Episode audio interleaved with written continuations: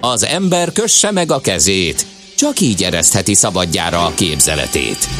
Millás reggeli. Megnézzük, hogy a vállalatvezetők, a na- legnagyobb cégek legnagyobb vezetői, a vezérigazgatói hogyan vélekednek a jövőről. Mármint az egész világon. Az egész világon, így is van, persze. Mert ugye elkészült a KPMG 2021 CEO Outlook felmérése. Rózsai Rezsővel, a KPMG vezérigazgatójával nézzük ezt át. Jó reggelt kívánunk! Jó reggelt kívánok! Az egyik fő üzenete a felmérésnek, hogy az üzleti vezetők 60%-a ö, a járvány okozta bizonytalanság ellenére bízik a világgazdaság fellendülésében a következő három évben. Ez így jól hangzik, ugye, mert több mint 50, és ö, mondhatnánk, hogy a többség.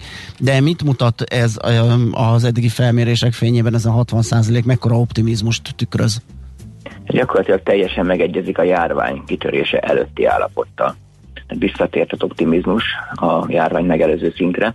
De nagyon gyors a fejlődés a járvány időszakához képest, hogyha megnézzük egy éve, ez ugyanez a mutató még csak 31% volt, és még a egy, egy, 2021. január-februári ilyen szűkített felmérésünk során is csak 42 kal volt optimista a várvezetőknek. Uh-huh.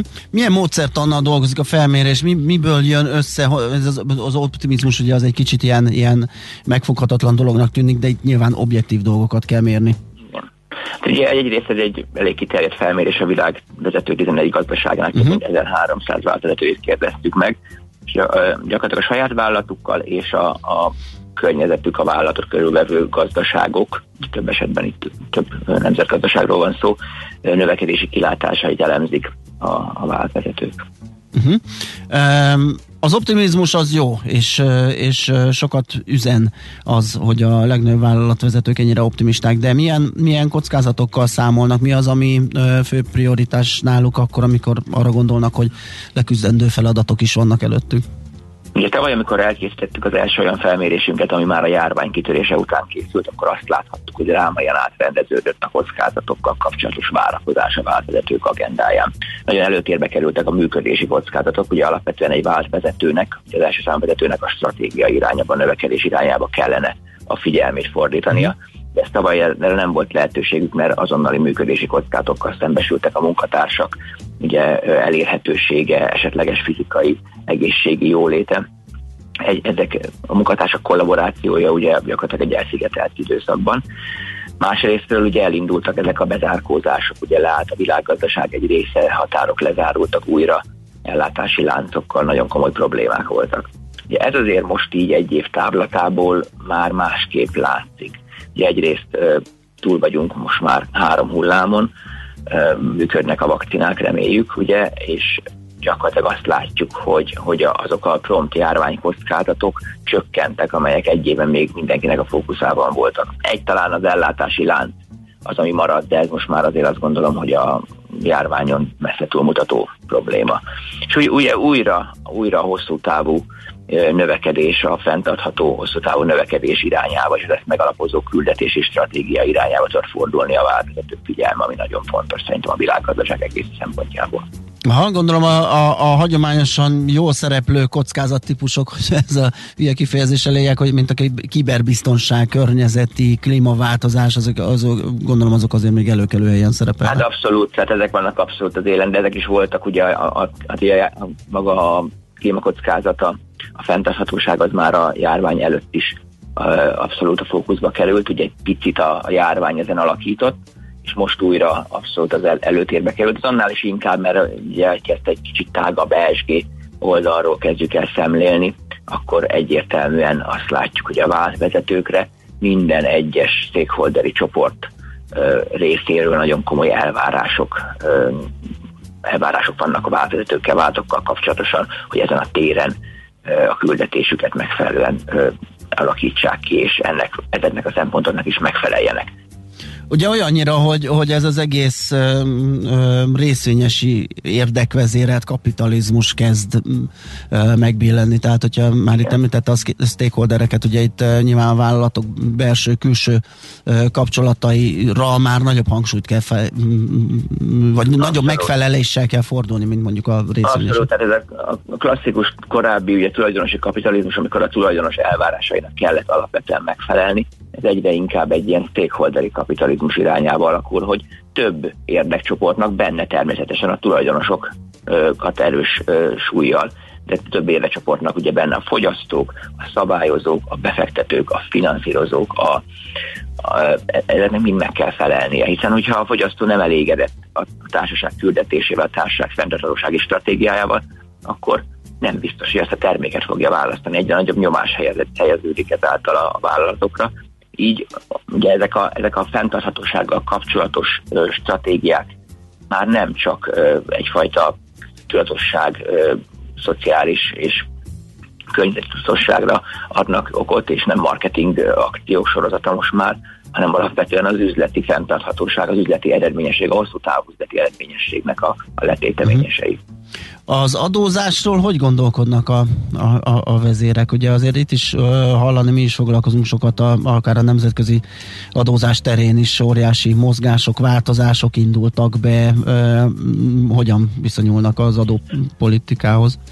Ez alapvetően az adópolitika is betartozik a, ebbe az ESG témakörbe, hiszen a szociális, a szociális lába az ESG-nek az pont az, hogy mindenki járuljon hozzá megfelelően a társadalomnak a, a finanszírozásához gyakorlatilag, ha így fogalmazok egészen e, praktikusan. E, és ugye ez, ez a rész is kezd átalakulni, e, nyilván a szabályozó oldalról is elég erősen, tehát hogyha ugye olvasgattuk az újságot az elmúlt napokban, akkor nagyon sok hírt lehetett hallani a Real Nemzetközi Minimumadóról, globális minimumadóról.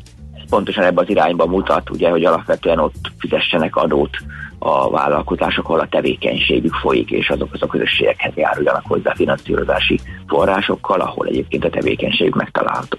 Uh-huh.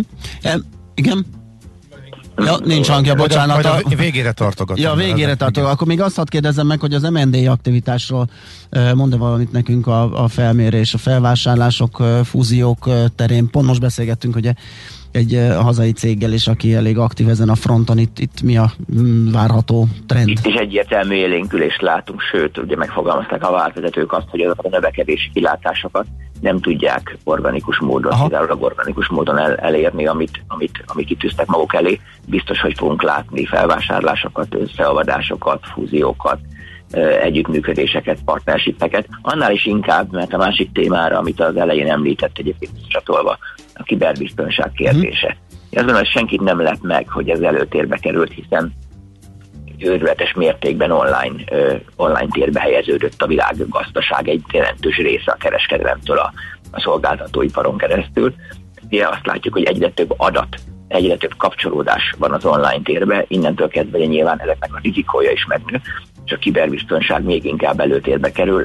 Olvashattunk számtalan példát arra, és akkor azt gondolom, hogy ez még csak csepp a tengerben, hiszen ezt mindenki csak a legutolsó pillanatban ö, osztja meg a nyilvánossággal, hogyha egy ilyen problémával szembesül hogy milyen, milyen kibertámadások voltak az elmúlt egy évben csak. Erre nagyon sokat kell folytaniuk, és azt látják a váltvezetők, hogy ez önmaguk, tehát ezt saját maguk, a saját IT osztályukkal nem fogják tudni megoldani, erre bizonyos szövetségeket, partnerségeket kell létrehozniuk, erre szakosodott intézményekkel, meg termékeket kell vásárolniuk ezzel kapcsolatosan, amit is segítik. Én azon merengtem, hogy nyáron készült a felmérés, és hát iszonyat meló ennyi nagyvállalat világ legnagyobb cégeinek az első számúzetőivel elbeszélgetni és ezt összegezni, de hogy ez pont tényleg az az időszak volt, amikor még az volt általános várakozás, hogy az infláció talán visszaszorulhat, meg időleges, meg az ellátási láncok is majd javulhatnak, és még ez a most viszont már hosszabb az infláció, lassan állnak helyre az ellátási láncok, energiaválságról tartunk. Azért kicsit azért más jött volna ki, hogyha mondjuk most lenne a felmérés, nem? De nyilván erről most nehéz adatot gyűjteni, de, de mit gondol erről? Biztos, tehát az ellátási láncok egyébként már a nyáron is nagyon élénk problémaként voltak jelen. Tehát nem biztos, hogy az ellátási láncok kérdése az még sokáig velünk lesz sajnos, de ez a nyáron is elég intenzív volt már. Ami nyáron nem volt ilyen intenzív, és teljesen igaza van, az az energia kérdés. Tehát nyáron ugye ér, érződött már nyáron, hogy elindultak felfele az energia hordozók árai, de nem ilyen mértékben. Ugye most egyébként nem csak az energiahordozókról beszélünk, hanem minden commodity-ról. Igen. Alapvetően ugye nagyon elindult felfele, sőt, hát nem nagyon drámaian. Ez, és nyilván ez függ az inflációt, ez nem kérdés. A, ez egy nagy kérdés, hogy ez ennek a hatása biztos, hogy a jövő évi elemzésünkben, akár már a január-februári szűkített körű elemzésünkben biztos, hogy meg fog jelentkezni nagyon, nagyon erős mértékben, és természetesen az infláció hatással lesz a makroekonomián keresztül a vállalatok vezetőinek a, a növekedési kilátásaira is, hiszen, hiszen az infláció az, az egy sok minden befolyásoló. Na, hát akkor nagyjából az utolsó kérdéem is megválaszolt, hogy mikor lesz a következő, milyen gyakran van, igen. Mikor lesz igen, igen, mindig a, ami úgy, úgy zajlik ez nálunk, hogy január-februárban van egy öttáros minta, hogy a trendeket megfelelő megüthetősággal tudjuk elemezni, és, és mindig a nyár folyamán készül el a részletes felmérés. Uh-huh. Oké. Okay. Oké, okay, Köszönjük, akkor folytatjuk, megbeszéljük azt is így is. A jó munkát, szép napot kívánunk. Én köszönöm. Rózsai Rezsővel, a KPMG vezérigazgatójával beszélgettünk a KPMG 2021 CEO Outlook felméréséről. Az önkritika az út felfelé. Millás reggeli.